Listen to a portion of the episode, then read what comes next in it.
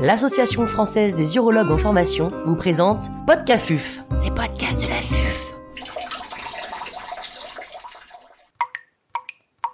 Pénectomie partielle, technique chirurgicale.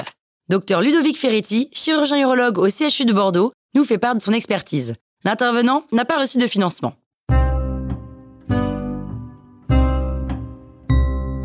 Quelles sont les indications de la pénectomie partielle? L'objectif de la pénectomie partielle est de réaliser un traitement conservateur d'organes en présence d'une lésion tumorale de la verge, le plus souvent un carcinome épidermoïde, par la réalisation d'une exérèse de cette lésion avec une marge de sécurité minimale qui va dépendre du grade tumoral.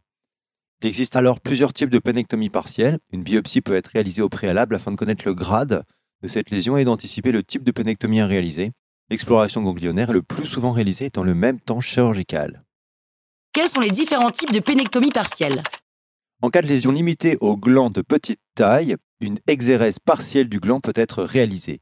Les marges de sécurité sont évaluées à 3 mm pour le faible grade, 5 mm pour le grade intermédiaire et 8 mm pour le haut grade.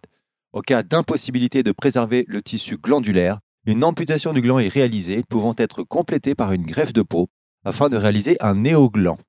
En cas d'atteinte du corps caverneux, une section du corps caverneux avec marge de sécurité peut être réalisée avec une urétrostomie cutanée pénienne si la longueur de la verge est supérieure à 4 cm ou une urétrostomie périnéale en cas de longueur inférieure à 4 cm.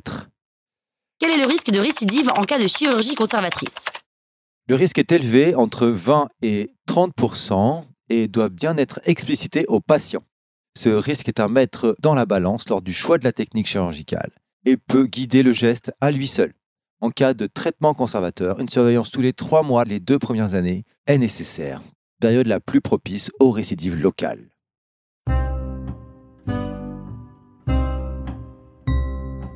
Un grand merci au docteur Ludovic Ferretti pour ses conseils précieux. C'était Podcafuf, les podcasts de la